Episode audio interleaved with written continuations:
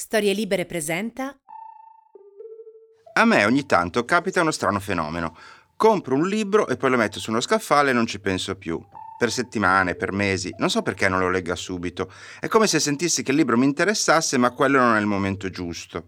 E poi a un certo punto, mesi dopo, all'improvviso, ecco che è arrivato. Vado a riprendermi il volume, comincio a leggerlo e sì, è davvero il libro giusto al momento giusto. Non so se anche a voi succedono cose del genere e se avete con i libri relazioni dinamiche di questo tipo, ma se è così, sappiate che siete nel posto giusto. Questo non è un podcast sui libri, è un rifugio di fanatici dei libri. Benvenuti. Sono lo scrittore Matteo Bibianchi e questo è Copertina, un podcast dove si spacciano consigli di lettura.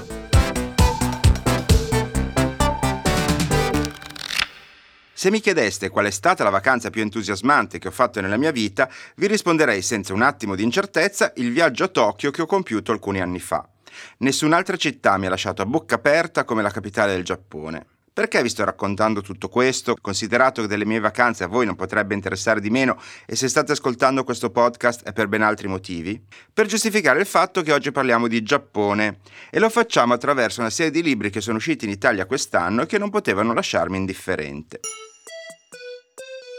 Letture in corso.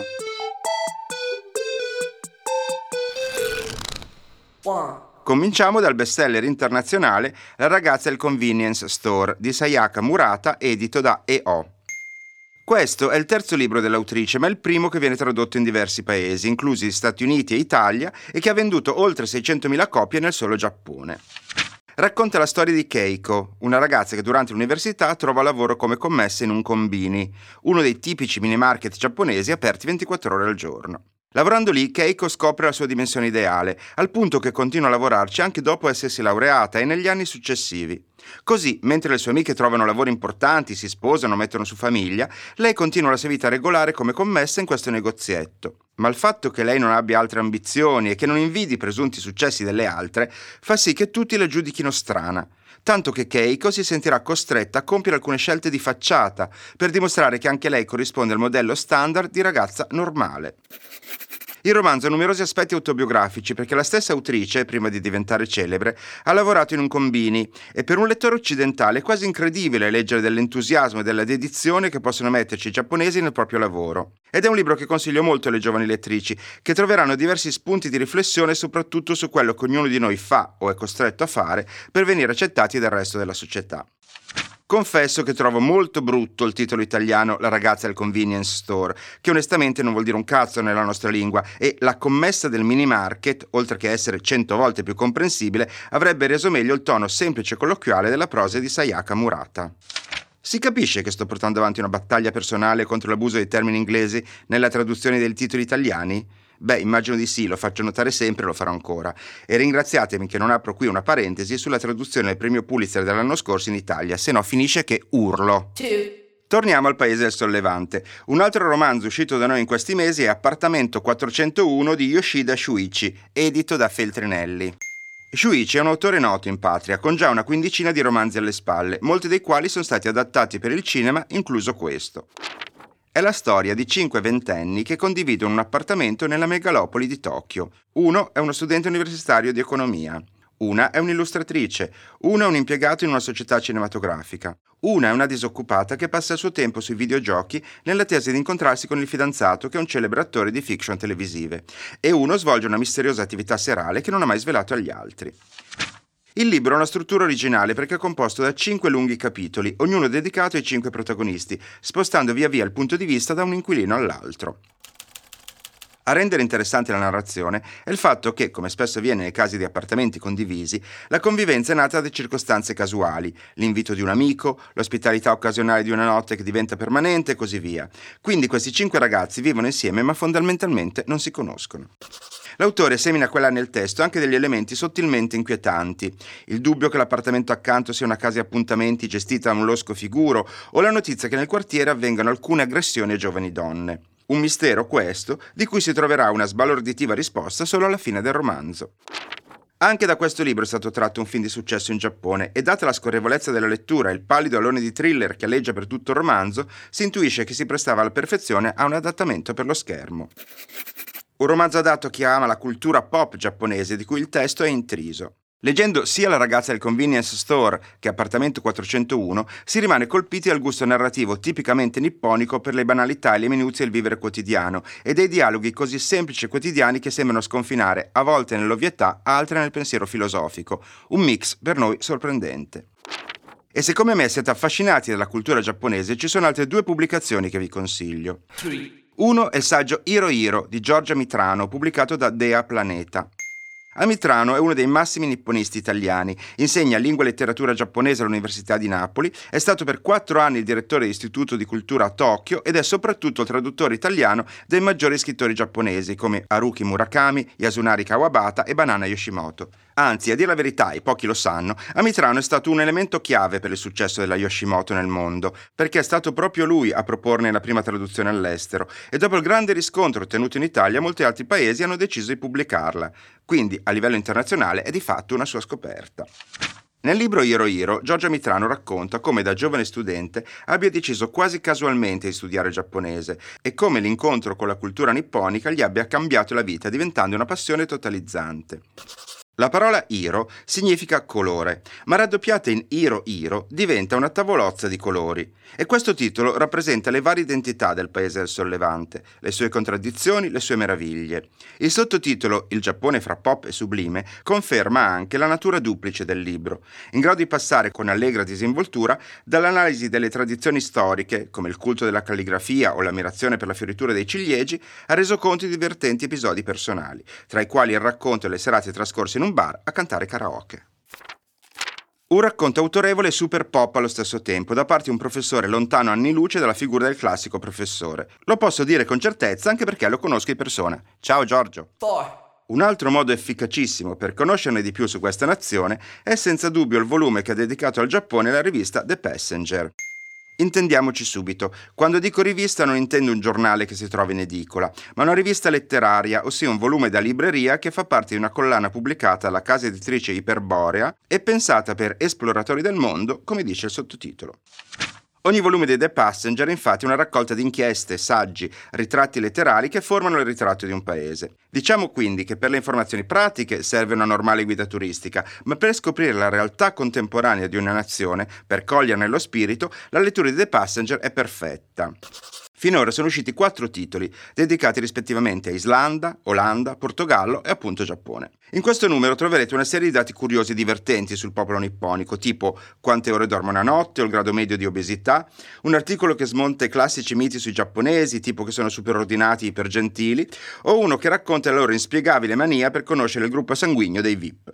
Ma accanto a queste curiosità troverete anche lunghi e appassionati resoconti, tipo un reportage sul più grande torneo di sumo locale, un'inchiesta sul perché i giapponesi adorino il blues americano e un commovente saggio della scrittrice Banana Yoshimoto dedicato al quartiere di Tokyo dove ha trascorso gran parte della sua vita. Una guida perfetta da leggere anche per chi vuole viaggiare con la mente senza spostarsi da casa. E dopo questa immersione nella cultura asiatica torniamo in Italia incontrando un professionista locale, nella fattispecie un libraio, per l'ormai celebre rubrica Fidati di chi ne sa.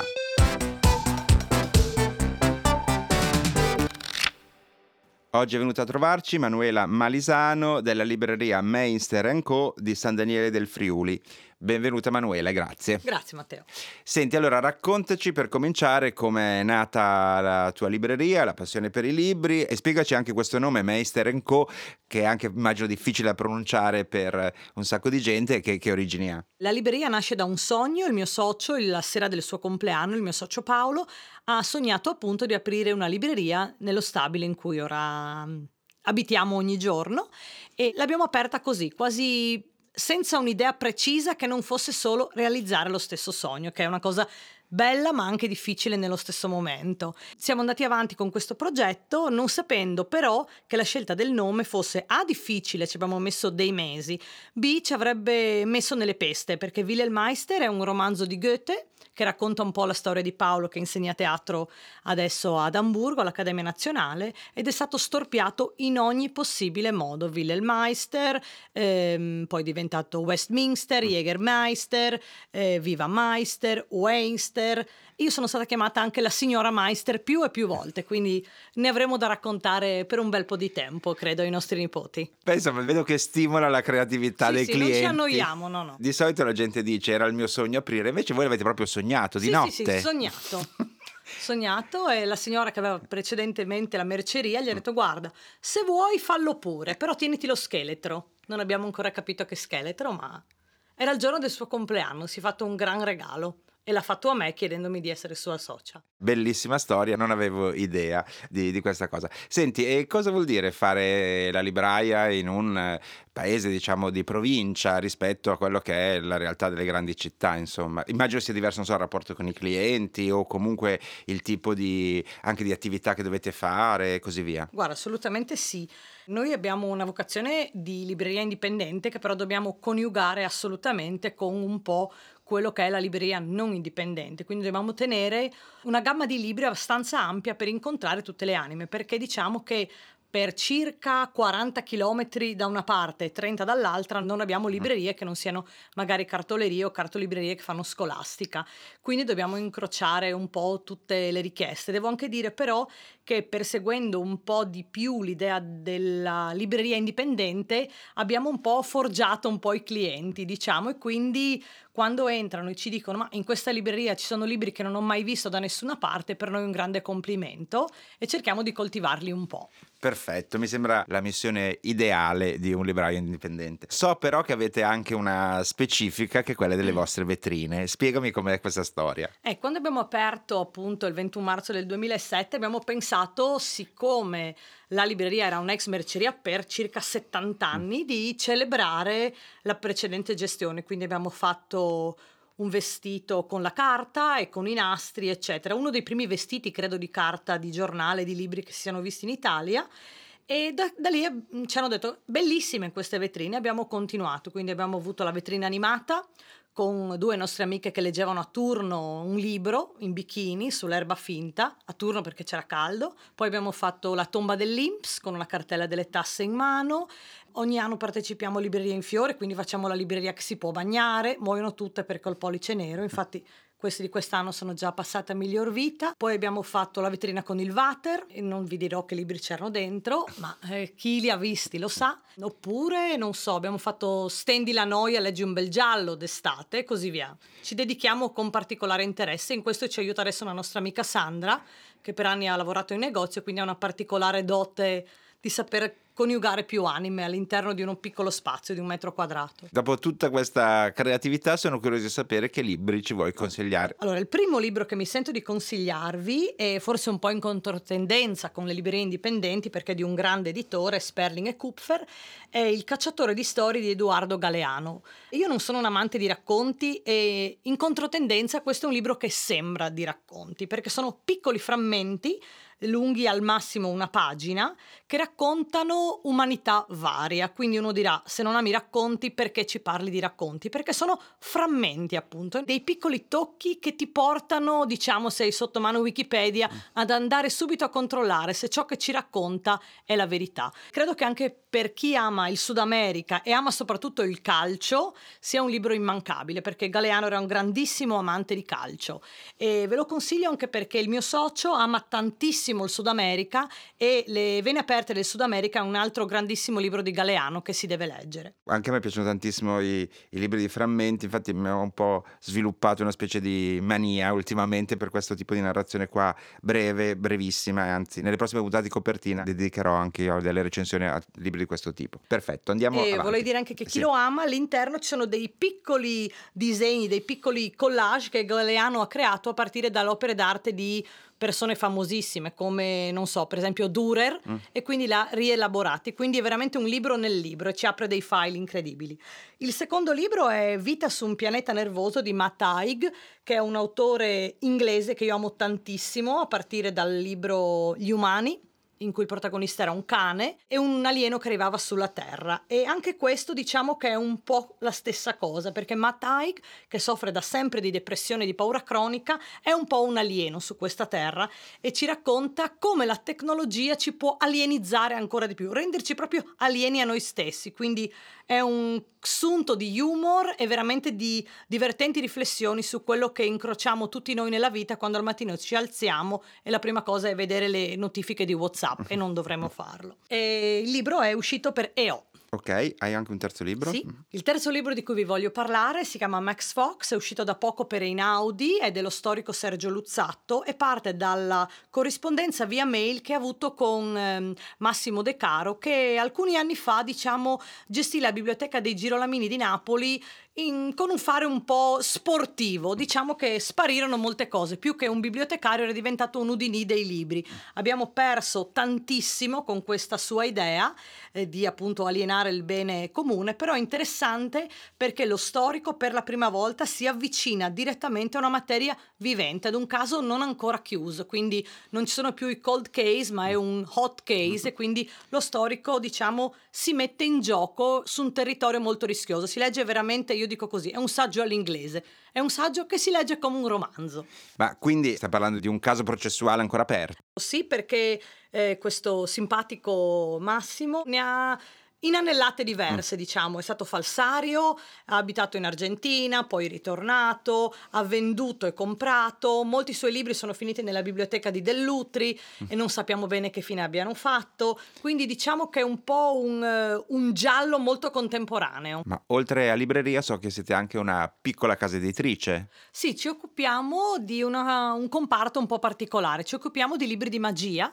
perché un amico del mio socio, Licio Moroso, in arte Dennis Moroso, che ha girato tutto il mondo come mago, è stato l'unico ad aver mai vinto italiano il Gran Premio Mondiale della Magia, il FISM, nel 1954. Da lì nessuno è riuscito a replicare questa sua incredibile impresa e abbiamo pensato per affetto verso una persona eccezionale, fra i primi a dedicarsi allo yoga, poi in modo totale in Italia, ritirandosi completamente dalle scene, di fare dei libri. Quindi abbiamo pubblicato un libro in cui ci sono alcuni dei suoi trucchi che imparò eh, da Dotel, un medico che faceva i trucchi per alleviare i malati della Prima Guerra Mondiale, e poi tutta la storia del FISM, di tutti i FISM mondiali. È stato un lavoraccio e l'abbiamo pubblicato però in inglese così che tutto il mondo possa giovarne perché la storia della magia è una storia di pazzi e quindi non potevamo non pubblicarla perché ci siamo riconosciuti in pieno. Per concludere, so che hai anche un'altra caratteristica, che tu hai un eh, quaderno nel quale segni alcune, diciamo, delle cose più interessanti che vengono, ti vengono richieste in libreria. Puoi farci qualche esempio? Beh, credo che sia fondamentalmente una cosa che tutti i librai tengono. Non so se, la, se le scrivono, ma io le scrivo perché non ho una buona memoria di queste cose. E l'ultimo è successo, non so, due giorni fa e una signora è entrata e mi ha chiesto, scusi, questo è un esercizio commerciale per la vendita di libri o una biblioteca? Le ho chiesto, guardi, in 12 anni nessuno aveva mai fatto questa domanda. Oppure un paio di settimane fa una signora mi ha spiazzato chiedendomi per cortesia un libro giallo in cui però non morisse nessuno un libro leggero sulla Shoah. È stato un po' sconvolgente, ma credo che tutte le librerie abbiano queste perle da snocciolare. Sono forse le cose che rendono più leggero un lavoro che lo è di base, però diciamo a fine mese i conti non sono mai così floridi, mm. quindi ci vuole anche una pillola di allegria e questa è una delle cose che ci rendono la giornata migliore. Bene, grazie mille Emanuele, in bocca al lupo per la tua libreria, le tue attività e le tue vetrine che sono molto curioso di venire a vedere e a presto, grazie. Grazie a voi, ciao. Siamo giunti agli sgoccioli. Questa rubrica fino ad oggi ha ospitato solo i consigli letterari di uno scrittore famoso, ma nella mia testa era anche lo spazio per segnalare notizie interessanti quando ne avrei trovata qualcuna. E stavolta è successo. Qualche giorno fa ho letto su Facebook di un'iniziativa curiosa e anche un po' folle, che nella sua stranezza mi è sembrata molto adatta a copertina. Alba Donati, che è una poetessa e la fondatrice della Scuola dei Linguaggi delle Culture Fenisia, ha deciso di voler aprire una libreria in un paesino sugli Appennini che ne era privo e per questo progetto ha bisogno di aiuto. Le ho chiesto di parlarci di questa inedita iniziativa. Ciao Alba, raccontami come nasce questa idea. Il progetto della libreria in un piccolo borgo nasce sostanzialmente da alcune prerogative, cioè l'amore per i libri naturalmente, per la lettura, l'amore per il luogo dove sono nata, che si chiama Lucignana, in provincia di Lucca, ed è in un posto molto bello con gli Appennini alle spalle e le apuane davanti e anche da una sorta di indignazione per questa situazione in cui non si favoriscono situazioni favorevoli alla lettura, potrei anche creare uno slogan, una libreria per ogni comune, mentre viviamo in una situazione in cui in Italia ci sono innumerevoli comuni senza librerie. Per libreria intendo un luogo particolare, non intendo ovviamente né il megastore del, del supermercato né le edicole, perché la libreria è un luogo un po' magico, un po' dove i bambini vanno a cercare delle primizie. Quindi una notte ho deciso di, l'ho deciso un po' così per gioco, di mettere in atto questo piano e hai scelto di utilizzare crowdfunding per questo progetto, ossia una raccolta di fondi online. Come hai fatto? Non sapevo cosa fosse il crowdfunding, sono andata su Facebook, eh, l'ho visto, ho creato la voce che è appunto aprire eh, una libreria in un piccolo borgo e confezionato il tutto, messe le foto, messo il progetto, dopo un secondo avevo già le prime donazioni per cui mi sono rafforzata in questo mio desiderio e sto andando avanti, sto cominciando davvero a ragionare con luoghi, architetti e libri da proporre. Sarà una libreria molto speciale. Grazie Alba, non abbiamo dubbi che lo sarà. Se volete anche voi contribuire a realizzare questo progetto potete farlo cercando su Facebook la pagina intitolata Aprire una libreria in un piccolo borgo oppure scrivere a libreria.lucignana.gmail.com. E ora veniamo al consiglio d'autore. Questa volta arriva da Antonella Lattanzi. Il cui ultimo romanzo, Una storia nera, edito da Mondadori, è un bestseller già tradotto in dieci paesi e da cui verrà tratta una serie tv che al momento è in fase di sceneggiatura. Antonella ha scelto di parlarci di un'antologia. Sentiamo. Nei racconti delle donne, eh, antologia di scrittrici eh, del, dal primo Novecento a oggi, eh, Annalena Benini, eh, giornalista, scrittrice, editorialista e curatrice di questo libro, eh, mette in scena una vera e propria festa. Eh, e lo dice lei, lo dice proprio lei nella prefazione al libro, una prefazione curatissima, molto interessante, ben scritta, e dice ho immaginato anche io una festa allora, un ricevimento con tutti questi personaggi e le loro creatrici che si muovono insieme, che finalmente possono incontrarsi, ballare, fiammeggiare, una società sovversiva di ragazze. Nella raccolta ci sono racconti di Virginia Woolf, Margaret Atwood, Natalia Ginsburg, eh, Valeria Parrella, John Didion, Patrizia Cavalli, Erin Smurro e così via. Sono delle vere chicche, dei veri tesori. I racconti di questa raccolta, davvero, sono fra i più belli che ho mai letto. Per me leggerla è stata un'epifania. Ma non finisce qui perché nell'antologia ci sono 20 racconti più uno. Quell'uno è la cura di Annalena Benini nell'amare e nello scegliere i racconti, ma anche eh, nello scrivere dei preziosissimi testi in corollario a ogni racconto. In questi testi Annalena Benini rende vive le scrittrici, ci racconta come vivevano, cosa scrivevano, chi erano, riporta pezzi di interviste, conversazioni. Quindi per esempio eh, possiamo capire che vita faceva Virginia Woolf mentre scriveva il racconto La presentazione, un racconto eh, meraviglioso, o cosa ha dovuto passare l'Insmurro prima di essere considerata una vera scrittrice. Eh, cito a memoria, c'era un articolo di giornale che titolava La casalinga che trova il tempo per scrivere. A me piace moltissimo contestualizzare gli scrittori e la loro vita, quindi eh, questi testi sono molto interessanti e sono un altro piccolo racconto. Insomma, un libro preziosissimo, destinato a uomini e donne, che vi farà venire voglia di leggere altri libri, altre storie, altri scrittori. E io, davvero, dopo averlo letto, non sono più la stessa.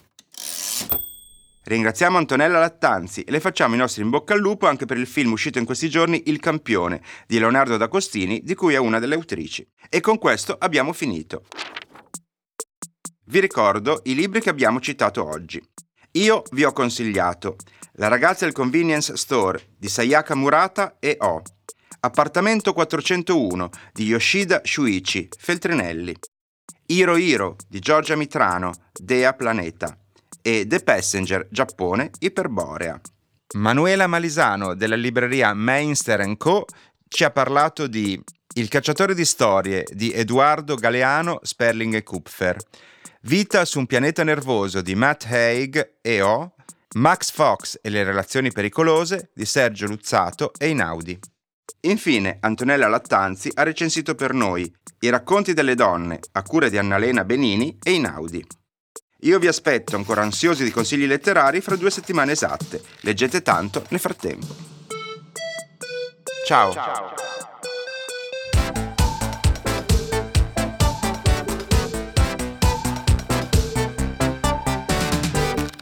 Una produzione storielibere.fm di Gianandrea Cerone e Rossana De Michele. Coordinamento editoriale Guido Guenci. Post produzione audio Simone Lanza per Jack Legg.